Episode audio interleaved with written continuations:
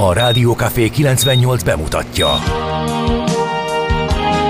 A Fekete Erdőn is túl, a város szélén, a hatos számú korteremben, egy olyan városban, ahol a vészhelyzetek mindennaposak, és bármi megtörténhet. És meg is történik. Ahol a kisbefektetők nap mint nap a tőzsdei kilengések között egyensúlyoznak, egy eséssel már is megtörténhet a baj.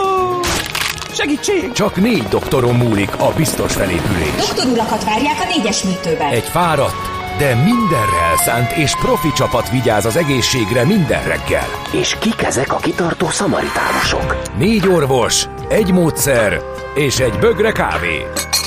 Ács Gábor, Gede Balázs, Kantor Endre és Mihálovics András. A főorvosi szobából pedig Profit professzor adja a helyes diagnózist. Humor, emberi sorsok, közönséges balesetek és profi megoldások. Néha sürgősségi, néha félig zárt osztály. A Gazdasági Muppet Show minden hétköznap reggel. Te is figyelj! Neked is írjuk a receptet! De miért? Ha nincs pénzed azért, ha megvan, akkor pedig azért. Millás reggeli. Egy kis kanállal minden reggel, és minden rendben lesz.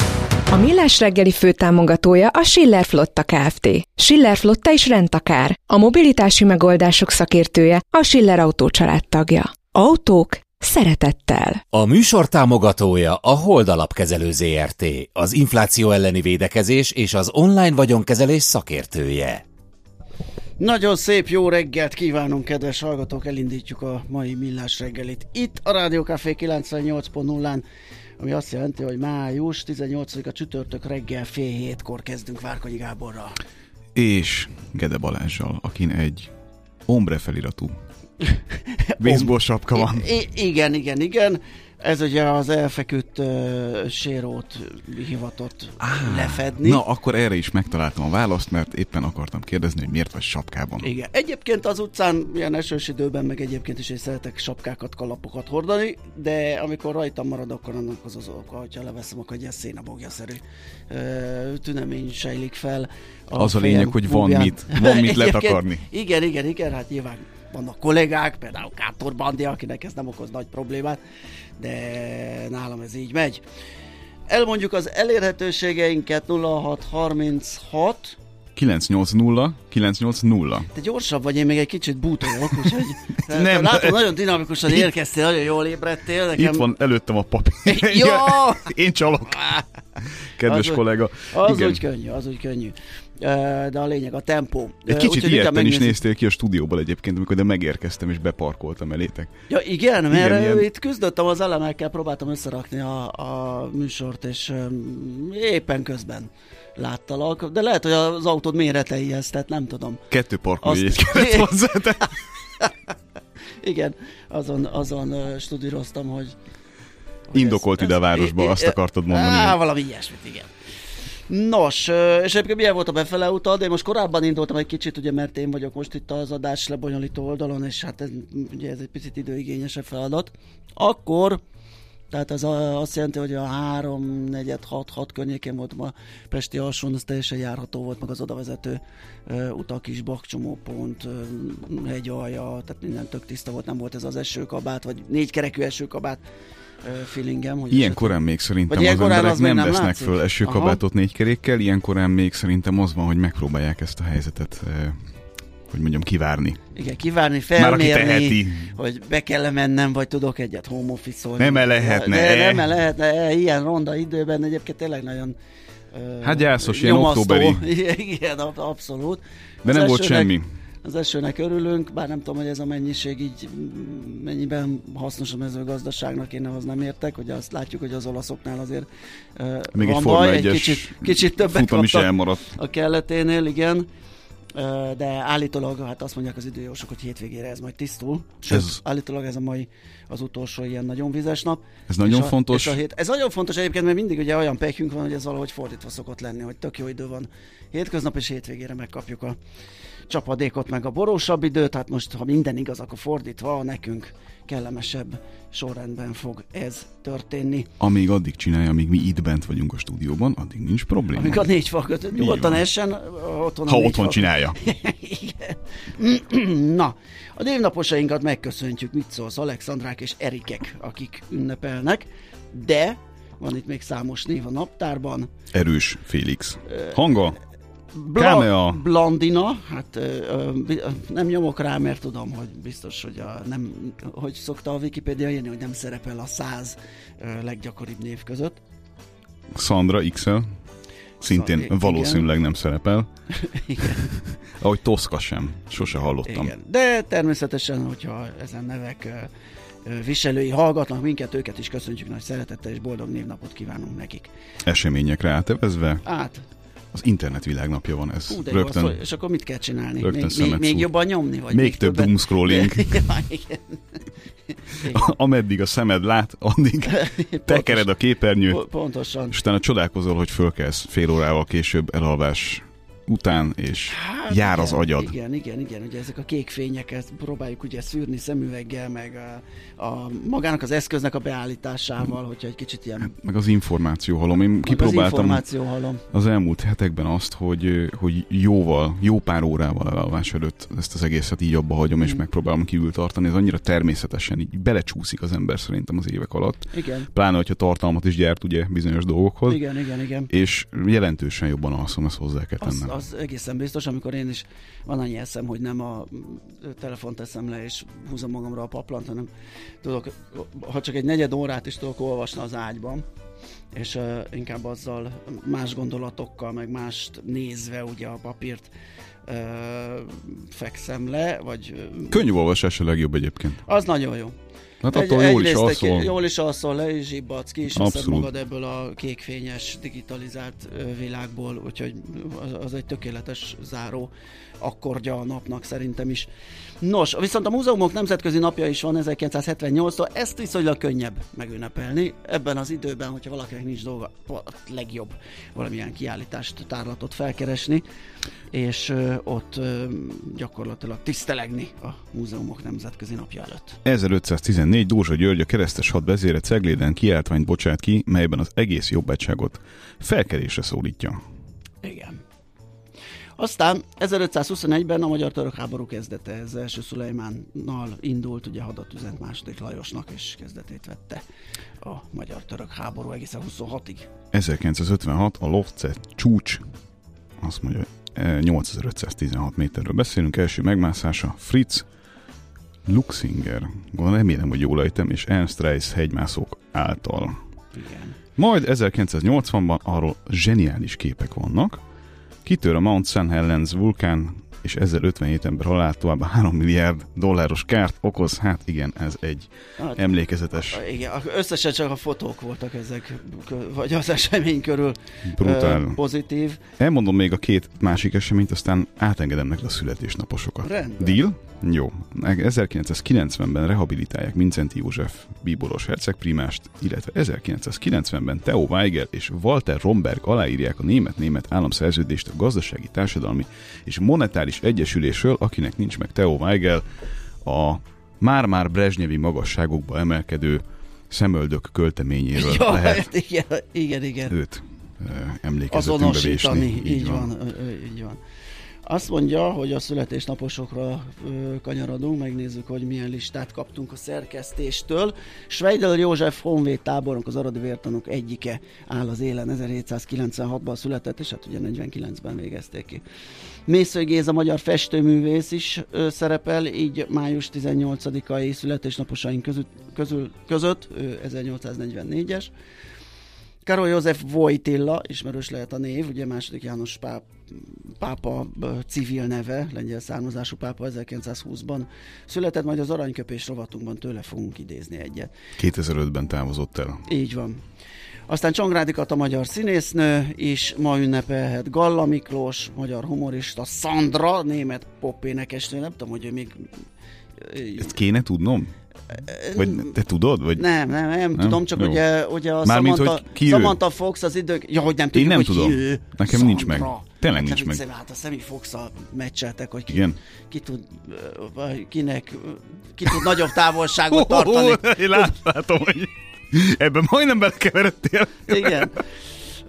Nem, egy, nem egy sokdalos szerző és előadó, ő Tehát, de akkor egy klasszik One Hit Wonder? Vagy? olyan van hit van, de igen. Szerűség. És, és hát, hogyha Semi Foxnak még van helye a színpadon, már pedig itt ott felbukkan, akkor el tudtam volna képzelni, hogy Sandra is. Azt Ha- mondják ha- a hallgatók, bocsánat, hogy szabadba vágok, Na. csak most már harmadik SMS-t kapjuk ez ügyben, hogy valahogy halk a mikrofonod. Tényleg? Az hogy lehet? Hát akkor följebb tolom, de... És most? Most szerintem hangosabb. Jó, akkor, akkor ezen a szinten maradunk. Köszi szépen, hogy Írjátok szóltatok. meg, hogy rendben van-e így, mert uh, itt aggodalommal figyelem, hogy Balázs esetleg kevésbé érvényesül a hangja által. Igen, de hogy lemaradjatok itt valamire. Ö, Laci János vagy a íróköltő tanár is ünnepelhet, és Grecsó Krisztián magyar költő író is. Úgyhogy ö, a sor ezzel zárul. Most azt szeretném megnézni, mint hogyha egy kedves hallgató arról írna, hogy Puccini is mai születésnaposunk. Csak Hát a Toszka kapcsán, mert hogy A Toszka nem kapcsán. tudtuk, hogy Toszka. Na, köszönjük, akkor rendben van a mikrofonod. Köszönjük a visszajelzést. Jó van, oké, szuper, akkor csak a potméter volt le, akkor ezek szerint... Ja, igen, jó, bocsánat, elnéztem a, elnéztem a skálát, nem, nem jó szinten volt. Um, azon, hogy akkor zenélünk egyet, nem írjuk meg, hogy mivel jött a Várkonyi kollega, mert hát még a végén reklám lenne, és rákapnátok, Egy, ö, és tömegek próbálnák megszerezni ezt a járművet. Egy dinoszauruszról elnevezett, Ja. platós, nagy motoros, ö, olyan autón, mivel nagyon gyorsan lehet menni a dűnéken. Na jó, ez, ez nagyon jó, megfejtéseket a 0636 98 098 0-ra várjuk nagy szeretettel, és akkor most zenélünk egyet. Ami nem megy, azt nem kell erőltetni. Millás reggeli. Nos, hát köszönjük szépen, ö, kedves hallgatók kijavítottak, ez egy óriási félreértés. A Sandra néven emlegetett művésznő, akinek ma van a születésnapja, az nem a Sabrina, akivel összekevertem. Ö, Sandrát úgy tudjuk azonosítani, hogy a Michael Cretu által indított Enigma projektnek volt ő az oszlopos tagja. Az Enigma megvan neked is talán, nem? Én nem tudok Nem. ehhez hozzászólni. Ne arra, jó, hogy- akkor, igyekszem. tudod, akkor lapszemlézünk ebből, a, ebből a Sandra Sabrina ö, körből, akkor kikeveredünk Mert valahogy. hogy ezt többen írták, hogy valószínűleg mi keverjük. Igen, igen, ez előfordulhatott, és ezt most tisztáztuk. Üm, igen. Tehát akkor nem egy dalos, mert hogy ráadásul az Enigma az többet, hat vagy nyolc albumot is ö, kiadott, úgyhogy ö, akkor Sandra az rendben van. Na, akkor jó. Egyébként Na. közben mindenki megfejtette, mivel jöttem. Tényleg? Igen. De ugye nem mondhatjuk be. Igen. Csak gratulálni tudunk, így virtuálisan nagyon ügyesek vagytok, és visszakódoltátok a Gábor által adott rejtvényt. Megfejtést. Megfejtést. Köszönjük. Na, nézzük a lapszemlét. A portfolio.hu egy érdekes dologról ír, azt mondja, hogy a magyar nők a világ előtt járnak, azért ők is egy kérdőjelet odabigyeztetek, érdekes számokat közölt az OECD, ugyanis a nemek közötti egyenlőséget mm, bemutató friss elemzése jelent meg, és e szerint a nemek közötti különbségek a közös társadalmi élet számos területén fennállnak a világban. Ez eddig nem újdonság.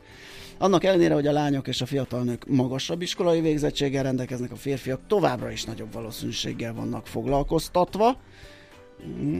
Átlagban többet keresnek, nagyobb arányban vannak döntéshozó pozícióban a köz- és magánszektorban, mint a nők. Jó hír ezzel szemben, hogy Magyarországon lényegesen kedvezőbbek a számok az OECD átlagához képest. A magyar nők fizetett munkaórája a nyugdíjjövedelme sem tér el olyan drasztikus mértékben a férfiakétól, mint az más országokban ö, látható. Úgyhogy erről a portfolio.hu-n, mármint erről az OECD, OECD jelentésről a portfolio.hu-n tudtok olvasni. Én a nagy műkincsrablásról Na, olvastam, ugye hát a 2019-es német műkincsrablásról, amely az Index cikke szerint, illetve az Index cikkében párhuzamként szerepel a nagy magyar szépművészeti műkincsrablással kapcsolatosan, ami ugye 40 éve volt, 83-ban, hogyha emlékezetem nem csal, és a cikk sem téved. Uh-huh. Igen, és ugye arról van szó, hogy elkapták a Németországban annak a arab klánnak a tagjait, akik akribikusan hát megtervezték és kivitelezték ezt a egyébként felbecsületetlen értékeket eltulajdonító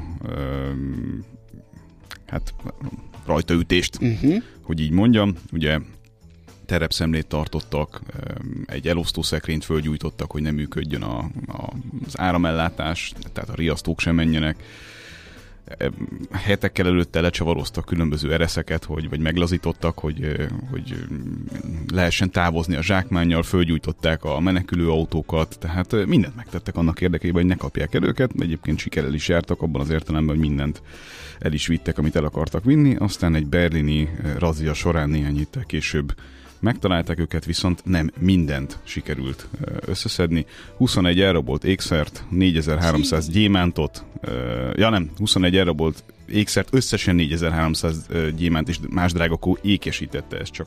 Aha, tehát az az ékszereken fel lehet, nem egy kis szütyőben a 4000 gyémánt még pluszban. Így van, azt mondja, hogy 1 milliárd dollár fölötti a, a becsült kár. Hí. És nem minden, nem minden lett meg. Ehhez képest elég enyhe büntetéseket kaptak, négy év meg pár hónaptól hat év meg pár hónapig. Uh-huh. Hát, hogyha ezt órabérbe lebontod, akkor Hát az, egyébként... hogyha nem lesz meg továbbra se, és akkor szabaduláskor is az lesz. Hát az Olyan nem lehet nyilván, igen, de hogy igen, na. Igen. Ez egy határozott idejű munkaszerződésnek is felfogható, hogy ebben mész egy jó évre, egy jó exittel és végkielégítése. Úgyhogy kemény dolog ez. Mint ahogy az is, hogy például Ausztriában átlagosnak számít az, ami itt a magyar boltokban luxus lehet. A 24.hu ö, nézett meg egy-két terméket, hát ilyen lehet például a császár zsemle, ami Ausztriában az a zsemle, az a vizes zsemle, ami nálunk az a kis gömb, kicsi, igen, hol kisebb, hol nagyobb, ha nagyobb, akkor viszont tele van levegővel. Akkor a az, pofán kicsi. igen, megmondtam már, Marosán is, ugye, hogy nem a, nem a zsemle kicsi, hanem a pofánk nagy. É, szóval ez a vizes zsemle nem létezik, a császár zsemle ott a belépő szintű zsemle, és hát ez nálunk ugye lényegesen kevésbé megfizethető termék, tehát a császár zsemle az már egy, egy, egy, egy fokkal magasabb szinten van itt a, az áró kínálatban Magyarországon, ilyenek a műzlik is. Ott a mi belépő szintű műzlink szintén nem ismerős. Hát én azt gondolom, Mi a mi belépő szintű műzlink? Van, mert néha így, fél, az egy zacskó zappely, benne egy-két mazsola, vagy valami ilyen szárított ergenyű, tehát szerintem ez itt kezdődik. Szoktál ilyeneket tenni egyébként? Nem szoktam, ezeket szoktam elkerülni, akkor amikor válogatok valami, vagy veszek üres zappelyet, és akkor abból főzök valami teljes cuccot, és én rakok bele gyümölcsöt, vagy veszek valami ö, jobban összerakott, összepakolt ö, műzlit. De a legfájdalmasabb az, hogy ö, a Manner Nápolyt is vizsgálta a, a cikk, a összehasonlító áron, és hát amit nálunk szintén mondhatni, hogy nem a mindennapok terméke, tehát nem hiszem, hogy napi fogyasztási cikk, az ott náluk igen, és az ár meg lényegesen eltérő, hiszen nálunk 30 és 50 százalékkal drágábban lehet megszerezni, mint Ausztriában. Ugye ez egy érdekes összehasonlítás. Hála Istennek ez nem 24.hu-n. Hát különösen engem se, de a maga, maga az ár az...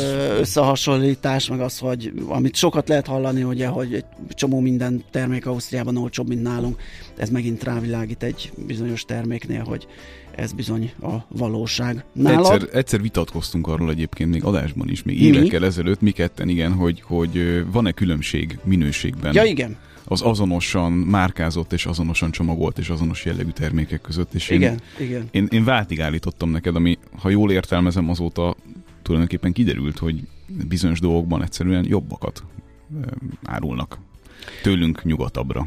Ugyanazon a márka néven. Igen, igen, valamiféle felderítés történt az ügyben Egyébként valóban. ez jobban fáj nekem, mint, a, mint az árbeli különbség.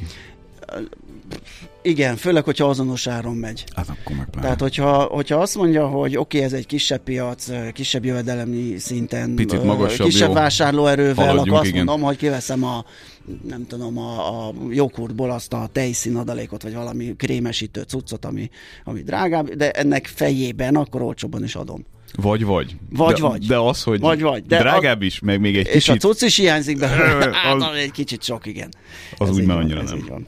Nálad valami alapokból Szerintem nekem ez a műkincsrablás lekötötte Műkincsrablás. a Jó, figyelmemet. akkor még egy rövid zene belefér, és akkor megnézzük, hogy a tőzsdéken mi történt tegnap. Tőzsdei helyzetkép támogatója a hazai innováció vezető gyógyszeripari vállalata a Richter Gedeon nyerté. Na megnézzük, hogy mi történt tegnap. Hát a budapesti értéktős, de óriási, hatalmas száguldásban. Most, hogy megtanítottál, hogy pontosan. Ugye? Szóval négy- 45.859 ponton zárt, ami 11 pontos emelkedés, Gyönyörű. és gyakorlatilag százalékban kifejezhetetlen. Igen. Ez a, ez a plusz nulla kategória. ugye ezt szoktuk- 0,02 százalék. Igen, és akkor ezen belül is, hát nézzük azt a keveset, amelyik zölden van jelölve és pluszban van. Graphisoft ö, plusz 2,7 százalék. Magyar Telekom, ja, bocsánat, igen, Magyar Telekom 424 forinton plusz 1,43 százalék, MOL plusz 1 százalék, és akkor nagyjából ezen kívül mindenki egy kicsit vagy nagyobb vastag mínuszban OTP van. Richter mit csinált? Mindjárt mondom Ott neked. is esés volt, OTP Bank akkor ezek 0,28 százalék, tehát az, az körülbelül a ja, 10.870 forintos, uh-huh. vagy pontos, vagy forintos, na. Igen, az a forint, az index a Ide-oda, pont. Ide-oda megyek. Hát, mert hogy ugye azt a háttérsztorit azért hadd meséljük már el, hogy mindig az van, hogy ezt nekem kéne olvasni, aztán sose kapom meg, Ja, és igen. akkor utolsó pillanatban itt Igen. próbálok valami okosat mondani. De jó lesz ez, megy ez. Autóvallis, mínusz 0,43, és akkor van még mondjuk egy Richter, ami fontos, mínusz 0,74 százalék. Én közben ránéztem az x kategóriára, hát itt is röpködtek a mínuszok, a Naturland közel 2%-ot, Oxotec 3%-ot esett, a Gloster emelkedni tudott 2,3%-kal, a, a Cyberg viszont 30%-ot esett és az AstraZan is, de az csak 2%-ot. Kameleon Home pedig 12,4-del tudott menni. Tengeren túlon ö, elég jót hajráztak az indexek, ott valahol a kereskedés második felében történt egy nagy megindulás, és így a Dow Jones 1 és 1 százalékkal, a Nasdaq 1,2-del és az S&P is 1,2-del zárt. Az történik, hogy van valami halvány remény arra, hogy esetleg még a hét végére megállapodnak az adósságplafonról a, a tisztelt ház, és följebb tudják ezt húzni, majd lesz erről az adósságplafonról, hogy ez micsoda, meg hogy találták ezt ki, meg miért van ez a hajcihő, hát nem évről évre, de bizonyos időközönként. Hát azért meg, gyakran. Azért gyakran. És milyen eredménye lesz annak, hogyha nem tudnak megegyezni, illetve milyen eredménye lesz annak, hogyha igen. Egyszer voltam úgy kint, hogy, hogy pont egy hasonló helyzet állt elő, és akkor ilyen nagyon utolsó pillanatos volt, ahogy Aha. szokott lenni. Igen. Olyan, mint hogy egy ilyen mesterségesen generált ilyen izgalom lenne, hogy éppen Igen, igen, igen. Fú, kell valamit nem- csinálni. nem sem- 16-8 környékén volt az, amikor le is állt a, a Igen. költs- egész költségvetési apparátus, ami 30 valahány napig, igen. Na hát szóval erre várunk, és hogyha minden igaz, akkor hétvégére meg lesz a megállapodás, és ettől nagyon boldogok voltak a tőzsdék. Tőzsdei helyzetkép hangzott el a hazai innováció vezető gyógyszeripari vállalata a Richter Gedeon nyerté támogatásával. És itt ott Szoller Andi, szia, jó reggelt! Hello! Jó reggelt. Nagyon kipihent vagy, nagyon friss, és már jókorán itt voltál. Nem Igen, tudtalak meg előzni. kivételesen nem négy órakor keltem fel, úgyhogy. Ja, hanem tegnap este hatra bejöttél, és azóta... Azóta itt és folytatom. azóta várod, hogy megszólalhass. Hát kérlek szépen itt az alkalom, úgyhogy Szoller Anditól hallotok majd most uh, híreket, utána pedig visszajövünk és folytatjuk a millás reggelét. A következő műsorszám termék megjelenítést tartalmaz. A mai világban könnyen félrevezetnek a csoda doktorok és a hihetetlen megoldások. Az eredmény? Hája pocim marad, a fej még mindig tar, a profit meg az ablakban. De már is segítenek a legjobb orvosok. Doktor megelégedés, doktor higgadság, doktor vidámság és doktor nyugalom. Doktor úr, ennek össze-visszaver a GDP-je, a pulzusa meg egy csökkenő gyertya. Két végéről égette. Ezt visszakalapáljuk, és olyan hozamgörbénk lesz, amilyet még dr. Alonso Mózdi sem látott. Millás reggeli. A gazdasági Muppet Show. Figyelem! Fogyasztása függőséget okoz. A Millás reggeli főtámogatója a Schiller Flotta Kft. Schiller Flotta is rendtakár. A mobilitási megoldások szakértője a Schiller Autó tagja. Autók szeretettel. A műsor támogatója a Hold Alapkezelő ZRT, az infláció elleni védekezés és az online vagyonkezelés szakértője. Jó reggelt kívánunk, kedves hallgatók! Ez a Millás reggeli itt továbbra is itt a Rádió Café 98.0-án. Azt mondja, hogy csütörtök reggel van 7 óra 7 perc, itt van Várkai Gábor. És itt van Gede Balázs, SMS számunk 0630 6 98 0 98 0. Egyébként ahhoz képest, hogy milyen korán van még, ahhoz képest elárasztottak minket mindenféle pozitív Na, energiával. Hát egyrészt azt, hogy tegnap Ács már megcsinálta ezt a kört az élelmiszerárakkal, ahol az izlandi banánára volt a, ja, igen? a, a fókuszban az összehasonlító termék. Hát másrészt meg... De miért csak nem volt olcsóbb Izlandon a banán? Na mindegy, majd azt, azt mondják a hallgatók, igen. hogy igen. Tényleg? Aha. Hát pedig Izlandon semmi nem olcsóbb. Hát de az Úgy, energia hogyha, az igen. Hogyha még, hát jó, de attól még nem nő banán. Tehát de, a... mert ott ugye az üvegházban nő a banán. Nem mondod. De. Azt a meg minden egyéb olyan dolog, amiről nem gondolnád, hogy ott meg tud nőni. Hát de végtelen és ingyenes az energia. Az kétségtelen, ott... persze a földhő az, az ott jó ki van használva, úgyhogy az kétségtelen. De Csomó erre olyan... speciál nem gondoltam, hogy még banánt is termelnek. Hát cserébe minden más meg olyan drága, hogy ezt nem tud elképzelni. Igen, igen, igen, ez így van. Na, szóval az izlandi banán kérdését akkor illetve Sabrina, vagy, vagy most vagy Sandra. Mi? Vagy Sandra. Igen, Sabrinával kevertük Sandrát. Vagy és fordítva. Ez, ö, nem, mert Szandrának volt a, van a születésnapja, úgy. és arra hoztuk mi Szabrinát, hogy mm, milyen sikerei vagy előnyös tulajdonságai vannak, de hát összekevertük. Igen. Legjobb, Én konkrétan. Legjobb megfejtés az autóra eddig a Lada T-Rex. ezt, Lada T-Rex? Hát és ezt jó. egymástól független ketten is megírták. Tényleg? Egészen hihetetlen. Úgyhogy, de nem. Úgyhogy menjünk tovább akkor szerintem az adásmenetben. Jó, hát akkor most egy rövid zene, mert a sorrend egy kicsit fölborult, és akkor utána jön a Budapest rovat. Ö... Budapest rovat következik a Millás reggeliben.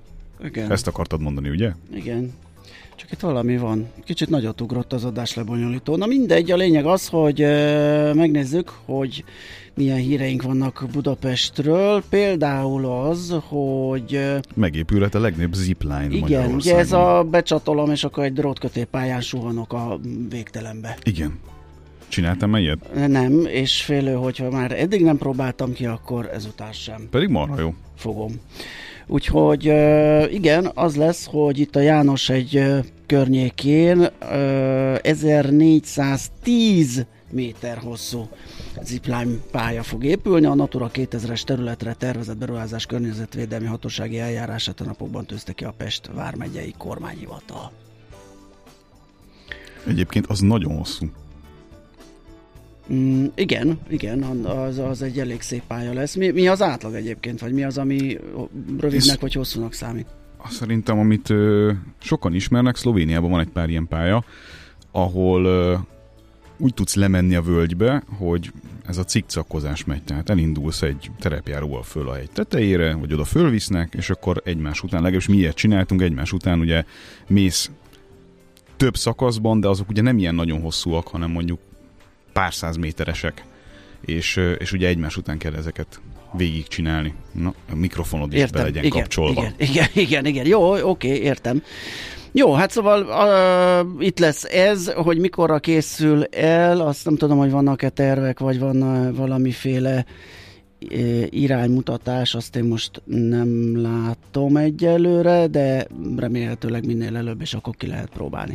Telex írja, hogy egy hatalmas lakópark illetve a Telex is hivatkozza a válasz online-ról, hogyha jól látom, egy hatalmas lakópark építése indulhat a 12. kerületben a Konkoly Tege Miklós úti régi kis óvoda helyén. Uh-huh. És hogy ezt állítólag azért elég régóta készítik elő, és azért vagyok ilyen darabos, mert így próbálom elképzelni, hogy ez hol van, de nagyjából beúrik, hogy ott a Normafa környékén Aha. ez egy 79 lakásos, hogyha emlékezetem nem csal. Nem is kicsi. Hatalmas, igen, hát az ott a nagy zöldben. Nem fog jó kinézni. Az atlétikai pályáról is van információnk, ünnepélyes parkavatás lesz. Június 17-én nyílik az atlétikai világbajnokság helyszínéül is szolgáló Nemzeti Atlétikai Központ. Nagy parkavató, szórakoztató ünnepség, programokkal, sportaktivitásokkal, családi rendezvényekkel, A nyitónapra kilátogatók bejárhatják a teljes létesítményt, beleértve a később közönség elől elzárt területeket, úgyhogy itt az alkalom, hogy olyan helyre is eljutsunk az atlétikai stadionba, ahova majd an, utána már nem, ha csak nem vagyunk indulói valamelyik jeles eseménynek. Sőt, rá is lehet lépni, és akár versenyezhetni is lehet a vadonatúi különleges borítású futópályán ahova majd érkeznek a világ legjobb atlétái, és megküzdenek az elsőségért, vagy a dobogóért, vagy kinek mi a terve. Tehát ez június 17-én lesz ez a megnyitása az atlétikai stadionnak. Van még időnk egy ingázókat érintő kellemetlenség van, van, van, igen, persze. Jó, azt mondja, hogy a nyári, nyári előszezon zsúfoltsága miatt május 15-től helyjegyes lett a Balatoni Intercity vonat, feláras vonatokra viszont már nem érvényes az országbérlet, közölt a Telex kérdésére a MÁV. Ez nem jó hír a Balaton környékén ingázóknak, de ők több ö, siófok és keszthely között közlekedő vonatot és volánbusz járatait is használhatják a munkába járáshoz, illetve az iskolába járáshoz. A Balaton környékéről ingázó olvasónk május 8-án vette meg az országbérletet, mivel az eddigi 71.200 forintos ár helyett 18.900 forint igen csalogató volt, hát valóban. Az országbérlet működött is az első napokban, ahogy várták, amikor azonban május 15-én beköszöntött a MÁV menetrendben a balatoni előszezon, akkor jött a meglepetés. Reggel a Tópart IC hibrid vonaton szembesültünk vele, hogy nem vagyunk jogosultak azt használni. Nekem a teljes szakaszra egy egyet kellett váltanom pódi ellenében. Természetesen a különbözet megfizetése nem lehetséges. Uh-huh. Hát ez Igen, így azt nem hiszem jó. nem csak a Balaton, és semmilyen IC járatra nem lesz jó, hogyha jól remlik ez volt az Ezzel megint első. az a probléma, hogyha jól értelmezem, hogy van egy jó ötlet, Aha. levisszük a, a, az ország bérletet, 18.900 forint, azt tényleg nevetségesen olcsó uh-huh. erre. E, aztán... Megcsináljuk ilyen fél, félig működőre. A kommunikáció elromlik, uh-huh. tehát hogy szerintem senki nem lenne elégedetlen akkor, hogyha előre tudná, hogy 18.900-ért csinál egy jó biznisz, de ez erre és erre és erre, ekkor és ekkor, ezért és ezért nem érvényes, és akkor tudsz rá készülni. Hát igen, szomorú ez, de hát azzal együtt, mm, ugye a fogyásokból, az első adatokból, hogy hányan vásárolták meg ezt a ezt az országbérletet, azért az látszik, hogy elég népszerű utazási bérlet lesz ez. Jó, oké, akkor ennyi, zenéjünk, és ránézünk az építőanyagpiacra, na, az se kevésbé izgalmas. Közben azt írják a hallgatók, hogy az eddig is benne volt mármint a kitétel. Akkor mi nem voltunk jól informáltak. Uh, ne, nekem rémlett igen, hogy már a bevezetése előtt azért mondtam, hogy nem csak a Balatonnál, hanem más IC-kre sem lesz érvényes, hogy erről azért volt uh, valamiféle információ. Hát igen, hát akinek menet közben derül ki, az ezzel nincs ki a vízből. Na, akkor ballagjunk tovább, és nézzük meg, hogy az építőipar hogy áll, illetve azon belül is az építőanyagpiac. Áll. Nekünk a Gellért hegy a Himalája. A Millás reggeli fővárosi és agglomerációs infóbuborékja hangzott el. Nos, akkor egy kicsit az építőiparról, hát ez nincs jó bőrben, ugye itt a GDP, a rossz GDP számokból is kiderült, hogy az építőipari teljesítmény az egyelőre mondhatni ilyen szépen visszafogott, de hogy miért, mi történik, hol a gödör alja, egy csomó minden megbeszélni valónk van. Ezért tárcsáztuk Koi Lászlót, az Építési Vállalkozók Országos Szakszövetségének elnökét. Jó reggelt kívánunk! Jó reggelt! Halló, halló! Bocsánat. Jó reggelt, igen, kívánok. most már halljuk, igen. Nos, a számok mit mutatnak, mik, mekkora mértékű a visszaesés, és hogyan áll most az építőipar? Mit lehet elmondani így röviden a helyzetről? Rendszeresen az előző évhez szoktuk mérni, és az előző év hasonló időszakához az építőipar teljesítményét. Így az első negyedév végén 9,2%-kal kisebb a teljesítés az építőiparnak természetesen összehasonlítható árakon. És a másik fontos mutató az, hogy milyen a rendelés állomány, és jelenleg 27%-kal kisebb, közel 28%-kal kisebb az építőipar rendelés állománya, mint múlt évben a március végén volt. Uh-huh. És ezek, ez például azért egy fontos szám, mert átlagosan egy másfél éves egy építésnek a átfutási ideje, és ebből tudunk arra következtetni, hogy egy, egy másfél év múlva mire lehet számítani. Uh-huh. És mire számítunk?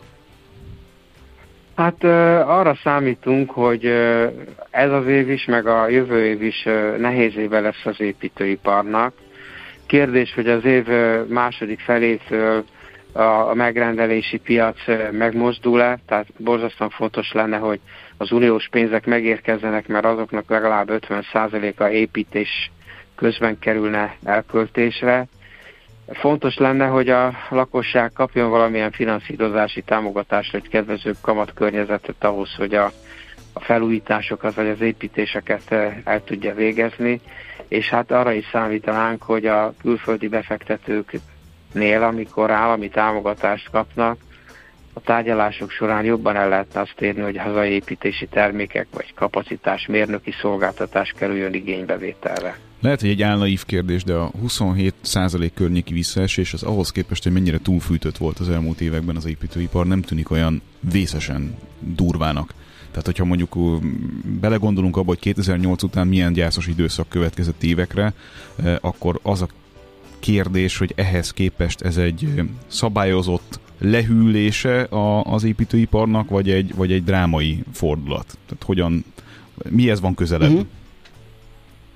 Inkább a drámai fordulathoz van közel, mert hogyha egy építési vállalkozónak azt, azt kell megélni, és hozzászokott, hogy évről évre 10-15 kal növelte a kapacitását, aztán egy következő évben pedig 20-25-tel kevesebb lesz neki, ezt a kettőt összeadjuk, ez több mint 30 vagy 40 százalék körüli munkalehetőség, és ekkora ugrálását a piacnak csak azok tudják követni, akiknek az elmúlt évekből vannak komoly tartalékai. Tehát nálunk például a legnagyobb költség, az összes költségen belül kb. 50% az élő munkaköltsége, miközben a szakmunkás meg a mérnököt mindenki szeretné megtartani és megfizetni, valószínűleg eh, ilyen mértékű munkacsökkenés mellett a segédmunkások egy részére nem igen lesz szükség. Tehát az építőipar nem egyszerűen csak arról szól, hogy 4000 eh, féle terméket beépítünk, és azt kérjük-e az építőanyaggyártóktól, hanem arról is szól, hogy 400 ezer ember tudunk-e tovább foglalkoztatni, vagy nem. Lehetett erre számítani, vagy ilyen mértékben lehetett erre számítani, vagy, vagy ö, hogyan készülnek a ciklikusságra, mert azért nyilván ebben mindig is volt, és mindig is lesz egy ciklikusság. Igen, az építőiparra sajnos jellemző a, ciklikus megrendelési piaci környezet, Tudtuk, hogy lesz ciklikusság, mert egy két évvel ezelőtt egy uniós pénzügyi ciklus épül, kezdődött, ugye, és tudtuk azt, hogy az uniós források majd késve fognak jönni, de a korábbi pénzügyi ciklusból áthúzódó munkák ezt ugye kiszokták egyenlíteni, de az, hogy több mint két évet kell ezekre a forrásokra várni, ez különösen az út, vasút, infrastruktúra, tehát a mélyépítéssel foglalkozó mm alágazatban lévő cégek nagyon megviseli, tehát őnáluk több mint 40%-kal kisebb a rendelésállomány, és már a múlt év közepétől folyamatosan csökken. Meg hát nyilván az, az inflációra is lehetett készülni, hiszen az már az orosz-ukrán háború előtt elkezdett fölkúszni, de sokkal lassabb ütemben, és egyáltalán nem lehetett arra gondolni, hogy ez majd ilyen 20 fölötti értéket fog elérni, gondolom. Pontosan, tehát ilyen mértékű inflációra ebben az országban senki sem készült. És az építőipar 48%-os nagyságrendben importtermékeket használ föl, tehát másrészt az, hogy a forint hogy gyengül el, vagy hogy erősödik, az egyik pillanatról a másikra meg tudja drágítani a munkákat. Nagyon sok cégnek például az állami beruházások területén komoly problémája, hogy ahhoz, hogy az állami munkákat be lehessen fejezni, kb. 800 milliárd forint hiányzik, ez egy eh, rémesen nagy összeg, és nehéz helyzetbe hozza a cégeket. Most mindez, amiről ön beszélek, legkevésbé Budapesten a lakosság érzékeli még, uh-huh. mert itt van a legtöbb munka, itt kell a legtöbb szakember villanyszereléshez, épületgépészethez, és úgy így van az agglomerációs övezet és a Balaton térsége is, de hogyha az ország más pontjaira elmegyünk, akkor ott bizony már az építőiparosoknak nagyon megcsappant a munkája, és nyilvánvalóan a lakosság borzasztóan kivár, várja azt, hát hogy egyet, hát ugye a magas árak miatt, uh-huh. de hát ugye volt olyan is, amikor 35%-os infláció volt itt a 2000-es évek előtt, és az építőipar és a lakásügy akkor is ment, mert a finanszírozási háttér meg volt oldva. De itt azért 5% körül van véleményünk és tapasztalatunk szerint az a kamati láb értékhatár vagy lélektani határ, ami fölött a lakosság nem szívesen vesz föl hitelt ilyen nagy, nagy értékű munkák elvégzésére, megtakarítása pedig nem elegendő. Hát ha... igen, ugye bocsánat, a hitel, tehát a, a piaci finanszírozás is magas önmagába véve, és ugye a másik oldalon ott a bizonytalanság, hogy hogy fogja fizetni a törlesztőjét ilyen inflációs környezetben, amikor a jövedelme nem nő olyan ütemben, mint az árak, illetve hát most már talán jön valami lassulás, de ugye ez két oldalról is egy bizonytalanságot hoz, értelmszerűen elhalasztja az ő beruhá, legnagyobb beruházását, a lakásvásárlást. Igen, ez pontosan így van. Ugyanakkor azt is tudjuk, hogy Hát akinek van bármicske forrása, Aha. most már nem úgy gondolkodik, mint három évvel ezelőtt, hogy nem éri meg a lakásomat felújítani, mert nem térül meg, mondták különösen az 50 fölötti lakástulajdonosok, most szívesen költenének, csak most nem elég a pénzük, mert azért a legnagyobb rezsicsökkentés mégiscsak az, hogy energetikai megtakarítást, célzó felújítást csinálok a lakásomon, ezért is mondja az Évosz, és reméljük, hogy itt május végén, június elején a kormány meglépi, hogy megint csak kellenének támogatások, tehát 1 plusz 1 forintot mondunk, hogy, hogy 50%-os támogatást kapjon kifejezetten energiamegtakarítást célzó felújításra állampolgár, függetlenül attól, hogy van-e két-három gyereke vagy nincs. Abba, abba bízunk, hogy ezen a területen lesz előrelépés, mert a csoknak és más korábbi lehetőségeknek az ilyen jellegű ügyei jelenleg ugye nem működnek, a múlt év végén kifutottak, uh-huh. és lehetne a lakosságot ösztönözni, hogy, hogy az egy forintjához kap még egyet, hogyha ilyen irányban elmozdul. De azért az árak jelentős emelkedéséhez pont ezek az ösztönzők az előző években, hogy mondjam, elég jelentősen hozzájárultak. Tehát most, hogyha felhasználói vagy lakossági szemmel nézzük a dolgot, akkor, ahogy egyébként sokan írják is itt közben a hallgatók részéről, mégiscsak kialakul egy olyan benyomás, hogy egy túlfűtött építőipari helyzetben azért sokszor szembesültünk azzal a, a felhasználói oldalon, hogy elég kicsi az alkupozíciónk, és ez azért némi frusztrációhoz Igen, tehát a kereslet oldali árnyomás az mindenképpen látható volt a, a, a iparágban, nem? E, osztom a véleményüket, ugye itt nem is ez a vita tárgya, hanem, hanem a mérleghinta, hogy egyszer lent, egyszer Igen. fönt, és mennyire engedjük le a, a mérleghinta ülőkéjét, hogy a földre dobbantunk, és az, az, az mindenkit megráz. Tehát amikor ennyire szétnyílik az olló a kereslet és a kínálat között, az valójában senkinek sem jó és az építőiparban elsősorban nem a magas kereslet volt az, amelyik az árakat hajtotta fölfele, hanem az, amiről az előbb beszéltünk, hogy importigényesek vagyunk, a forint pedig azért az elmúlt három-négy évben durván elgyengült, és mérhetetlenül megdrágította nekünk is, meg a megrendelőnek is. Mm. Tehát a kivitelezőnek, hogy is mondjam csak, az az érdeke, hogy legyen munka, legyen fizetőképes kereslet, de talán az a jó hírem lehet, hogy ebben a helyzetben látjuk azt, hogy a piac nem fogadja már el az építési termék és kereskedők vonaláról azt az áremelkedést, amit még a múlt év után, az ez év elején is próbáltak meglépni, Véleményem szerint itt ilyen havi építőanyag ár akciókkal fogunk találkozni, az építőiparban pedig valóban egy erősebb verseny kezd kialakulni. A közepes és nagy munkáknál ez, ez már érződik, és ahogy mondtam, legkevés, vagy legkésőbb a lakosság fogja érezni, mert ugye ráadásul nála ö, elsősorban szakiparosokra van szükség. Világos. Jó, hát ezzel a kis jó hírrel akkor ez végszónak jó is, de hát ugye itt jó lenne, hogyha az EU-s források érkeznének, a kamatok lejjebb mennének, Igen. az rendezné igazán Igen. a helyzetet. Nagyon szépen köszönjük, köszönjük, hogy beszélgettük. Szép napot és jó munkát kívánunk. Köszönöm szépen a lehetőséget. Minden jót!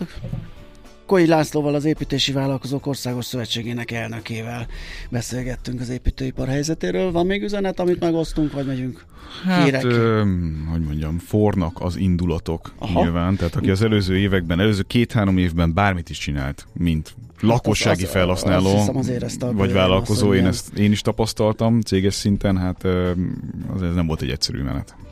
Nos, hírek jönnek Czoller Andival, utána jövünk vissza és folytatjuk a millás reggelit. A genetika megtölti a fegyvert, de az életmód húzza meg a ravaszt. Millás reggeli. Arról fogunk beszélgetni, hogy a metró nagyáruház visszatér a nagykereskedelmi ö, gyökereihez. Mm, szerintem sokan emlékszünk, hogy ö, sokáig ment ez a ö, vásárlókártyával gyakorlatilag FIFA virág Mm, ott vásárolhatott. Tehát picit ilyen, ilyen kerülőutas, de mégis kiskereskedelmi ö, egységként működött. Persze úgy, hogy vállalkozói kártyával, meg, meg nem tudom, de hát alapvetően... Olyan kiváltságosnak érezte magát az ember. Hogyha a metróban, metróban vásárolni, akkor abban már kiderült, hogy ami vállalkozói ö, kapcsolata van, és hát akkor az ilyen nagyon menő volt, de most már tényleg úgy néz ki, hogy visszaveszik ezt a ö, nagykeres, nagykereskedői pozíciót, vagy a gyökerekhez visszatérnek. Tafel Steiner Ákossal, a Metro Kereskedelmi Kft. marketing osztályvezetőjével nézzük át ezeket a változásokat. Jó reggelt kívánunk! Jó reggelt, Jó reggelt kívánok, és üdvözlöm a hallgatókat! Jó, ez a helyzet, kép, amit itt leírtunk, tehát most már inkább a metro ismét a kereskedőket gondolná kiszolgálni, persze megtartva annak a lehetőségét, hogy más is hozzájusson a termékekhez, majd arról is beszélünk külön. Így van, így van. Ez az irány, amiben elindultunk nagyjából két éve visszatérünk a gyökerekhez, jövőre leszünk 30 évesek a magyar piacon, és hát ideje volt egy kicsit átgondolni az identitásunkat, azt gondoltuk. Így elkezdtük felépíteni gyakorlatilag újra a metrót, mint nagykereskedő, amit azt gondolom, hogy elég széles körben, akár tévében, akár interneten, akár most itt a rádióban is promotáltunk és lehet látni. Ez ugye elég jól látszik akár az áruházakban is, hogyha ha betér hozzánk valaki, akkor egy ilyen két-három évvel ezelőtti képhez képest nagyon-nagyon-nagyon különböző képet lát most. Az mit jelent? Hogy miben nyilvánul ez meg a, mm, nem tudom, a raktározás, a termék megjelenítés, tehát kicsit ilyen, ilyen diszkont jellegű a kinézet, vagy hogy, hogy kell ezt elképzelni? Olvastam itt a szövegben, hogy a marketing diszplék le lesznek építve például, az nekem nagyon tetszett. Aha. Szélesebbek lesznek a folyosók. Uh-huh. Ilyesmire kell gondolnunk? Tehát, hogy egy nagyobb mennyiségre uh, kitalált áruház a lényege a dolognak? Abszolút, abszolút. Ugye mi történik, mivel, külön, vagy mivel különbözőbb gyakorlatilag a nagykertpiac, mint a, mint a kiskereskedelem, a mi partnereink, ők nem, nem csak vásárolni, nem fogyasztásra vásárolni jönnek hozzánk, hanem feltölteni a saját készleteiket. Ezáltal nagyobb mennyiséget vásárolnak, tehát több partner, több vásárlás, ugye több feltöltés, gyakorlatilag több áru kell egy nap alatt ami, ami át fog menni az áruházon, ezért így van, kiszélesítettük a folyosókat, hogy a nagykocsik elférjenek, gyakorlatilag több terméket tudunk kitenni raklapra, a polcokon szélesebbek a, a, az arcok, tehát egy-egy terméknek nem csak egy darab, hanem kartonos terméke is kiférnek, illetve itt, amit meg kell említenem, ami szerintem sokkal szemmel láthatóbb, az az, hogy ez az akcióvezérelt politika, ami a, a, az árazásra igaz a kiskerben, ez nálunk, hát nem mondom, hogy teljesen eltűnt, de nagyon-nagyon háttérbe szorult, ugyanis a mi partnereinknek hosszú távú, stabil, alacsony árazás kell, Aha. ezért, ezért ha betérünk egy metróba, akkor, akkor nagyon szépen lehet látni a, a sárga plakátokat vagy címkéket, ami háromszintű árazásra ö, lett kitalálva, az azt jelenti, hogy a harmadik szint, a legolcsóbb ár, ott mennyiséget kell vásárolni, és ezáltal olcsóbb, jóval olcsóbb a termék, mint a darabos ára. Igen, érthető, hogy az éttermes nincs kisegítve egy e, kacsanyak akcióval, ugye, hogyha neki tesz azt az étlapján nem szerepel, akkor azért nem fog kacsanyakat venni, mert pillanatnyilag olcsóbb és akciós. Hát vagy akkor lehet, hogy fog szerepelni az étlapján előbb vagy utóbb.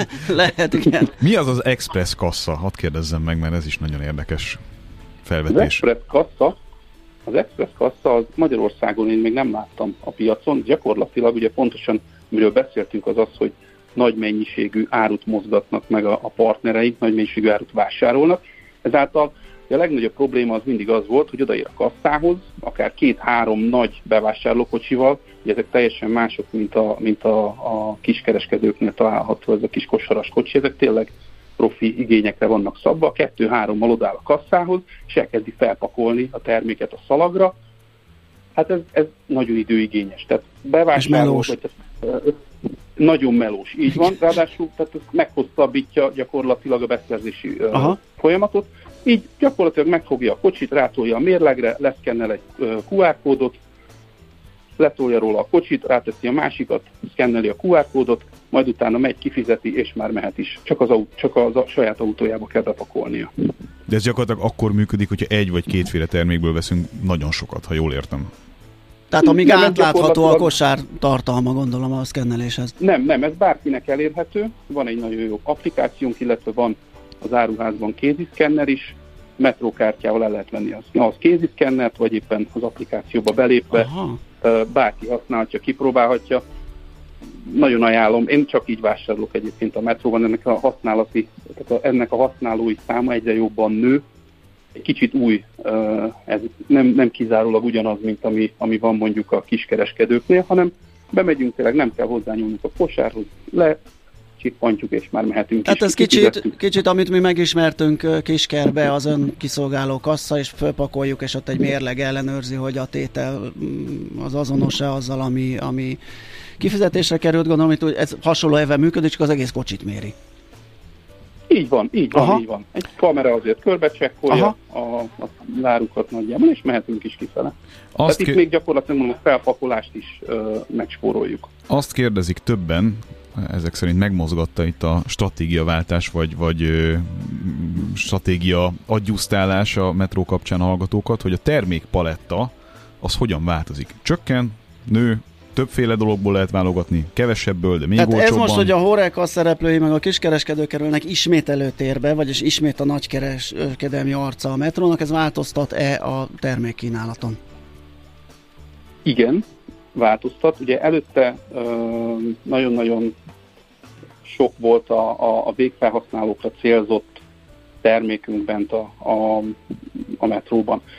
Egy termékpaletta egyszerűsítést végeztünk, ez azt jelenti, hogy nagyjából olyan 3-5 ezer terméket kitettünk a szortimentből, de így is még mindig 20 ezer fölötti cikkelemszámmal dolgozunk, ami az, az, azt gondolom, hogy mindenki megtalálja a, a őt érdeklő termékeket, illetve amit még hozzá szeretnék tenni, az az, hogy azok a kategóriák, ami például a horekának nagyon fontos. Itt beszélünk az ultra friss zöldség, hús, hal öm, termékekről, ezeknek az elérhetősége, illetve a cikkelem száma nőtt, tehát még több dolgot lehet megtalálni. Um, illetve, illetve ha beszélünk a, a száraz áruról, illetve az italról, ott is egy, egy nagyon komoly uh, cikkelemszám észszerűsítés uh, folyt. Ez azt jelenti, hogy valóban tűntek is el a termék, tűntek el termékek a polcról, de viszont nagyon sok olyan vásárlói igényre válaszolva listáztunk be új termékeket.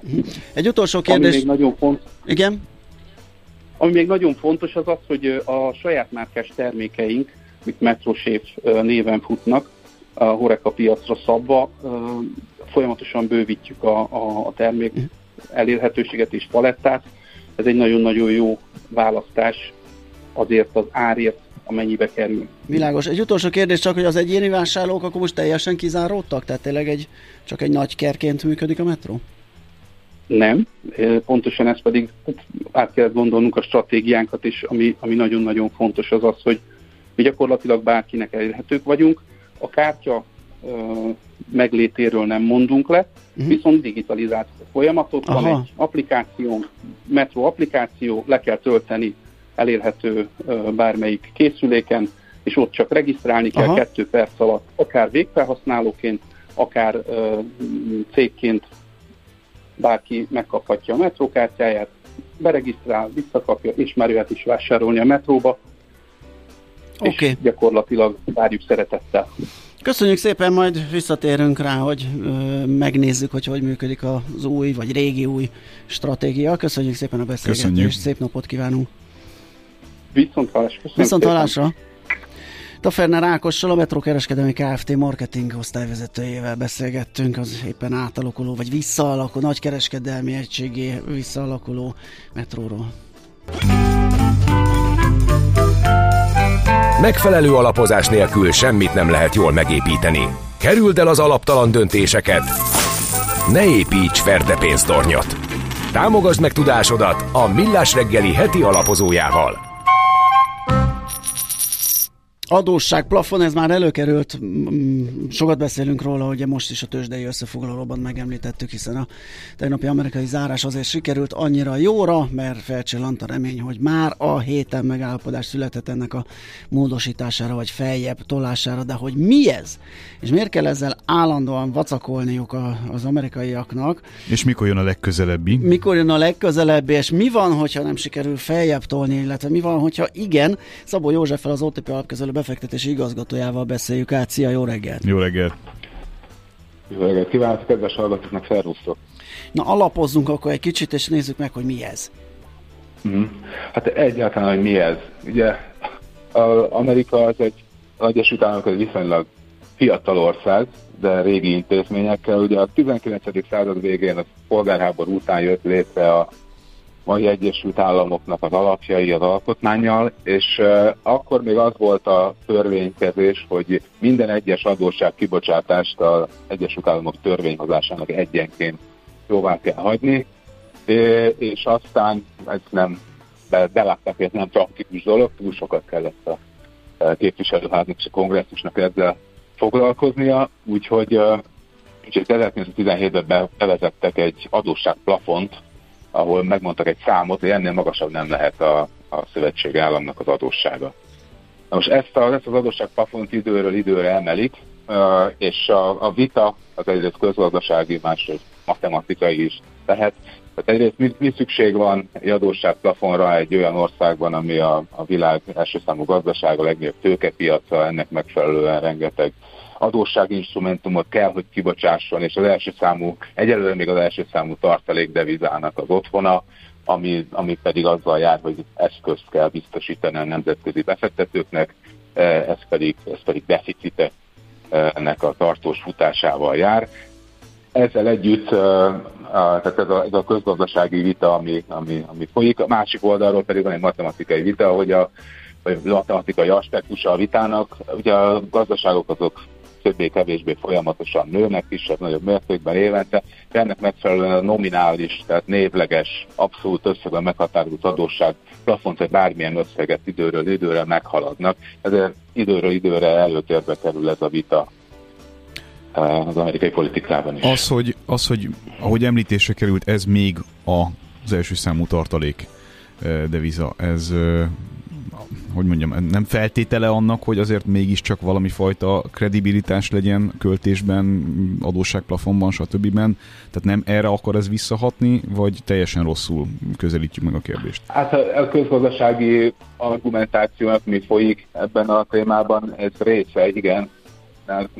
Ugye most itt a tartalékdeviza körül folyó vitákba is nem érdemes mélyebben belefolyni ugye nem az a lényeg egy tartalékdevizánál, vagy egy, a praktikus szempontból nem az a lényeg, hogy az abszolút támadhatatlan legyen, hanem hogy van-e jobb alternatíva. És a dollárral szemben, bár jönnek föl alternatívák, de még mindig messze a dollár használat a különböző szempontokból az elfogadott a, a körében. Tehát az alternatívák euró, jen, uh, yuan az utóbbi időben mindegyiknek vannak olyan hátrányai, ami, ami, a, ami a dollárt még mindig dominánsát teszi. Mi történhet akkor, hogyha nem sikerül feljebb tolni ezt a plafont? Mi történik akkor, ha igen, és főleg a piacok, kötvények, részvények, devizák szempontjából vizsgáljuk ezt?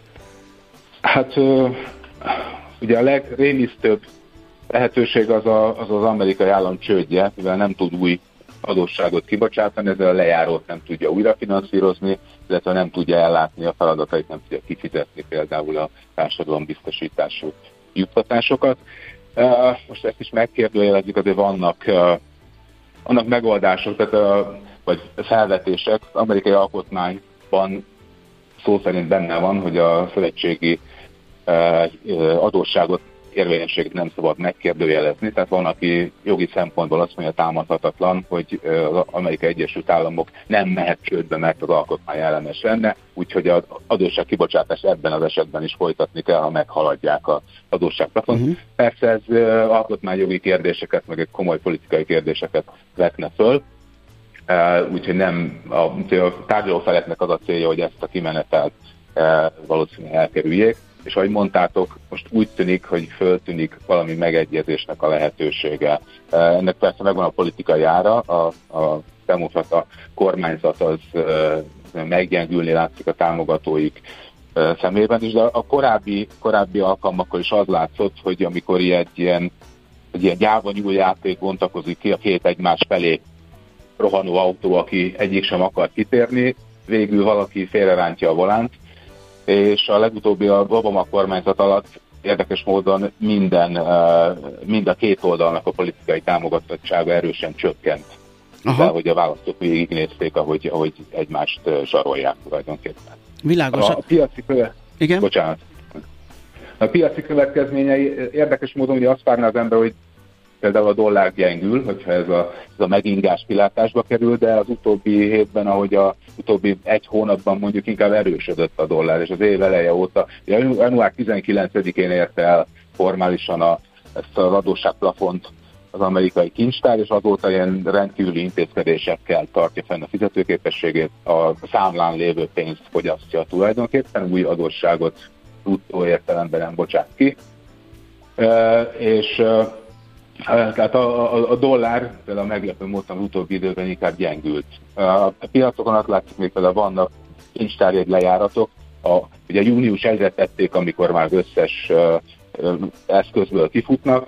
A június 1-i uh, diszkont kincstárjegynek az árfolyama jóval alacsonyabb, mint a május 30-án lejárói. Ez mintha azt jelenteni, hogy a piac kicsit, mintha nem bízna abban, hogy a június 1 vissza tudják fizetni. Ez, ez szerintem kicsit eltúlzott várakozás. Van ennek az egész egy kis, egy kis műbalhé jellege, így érzetre. Tehát olyan, mint hogyha ez mindig hát ez, egy... Ez, ez, ez, egy, ez egy politikai... Igen, arra használja a két részben. oldal, hogy az alkupozícióját a, a megfelelően igen, szerint, igen. kihasználja. Na most hogyan hat mindez, hogyha azt várjuk, hogy esetleg az MNB már beindíthatja ezt a kamatvágást, ugye itt van egy ilyen várakozás, hogy ez akár a jövő kedden összejöhet.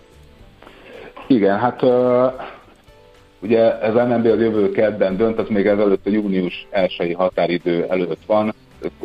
Korábban beszéltünk arról, amikor az MNB kilátásba tett, hozta a, a kamatcsökkentést, hogy a, mondjuk a forint árfolyam stabilitása az, az fontos lesz ebből a szempontból. Az MNB ezt hangsúlyozta is, hogy a piaci stabilitás fenntartását az elsődlegesnek tartja. Hát én azt gondolom, hogy ha jövő hétig nem történik nagyobb megingás bármilyen forrásból, az MNP azért megpróbálkozik valamekkora mértékű kamatvágással, hogy hosszabb távon uh, kijönne valami ebből az amerikai balhéból, az, az befolyásolhatja mondjuk az hazai kamat csökkentési kilátásokat, vagy várakozásokat, és ezen keresztül mondjuk a hazai kötvénypiacoknak a, a várható teljesítményét is. Uh-huh. Jó, hát akkor izgalommal várjuk mindkét eseményt. Köszönjük szépen, hogy beszélgettünk. Köszönjük. Jó munkát, szép napot kívánunk! Köszönöm. Szia. Szerusztok. Szabó Józseffel az OTP alapkezelő befektetési igazgatójával beszélgettünk az adósságplafonról, most Szoller hírei jönnek.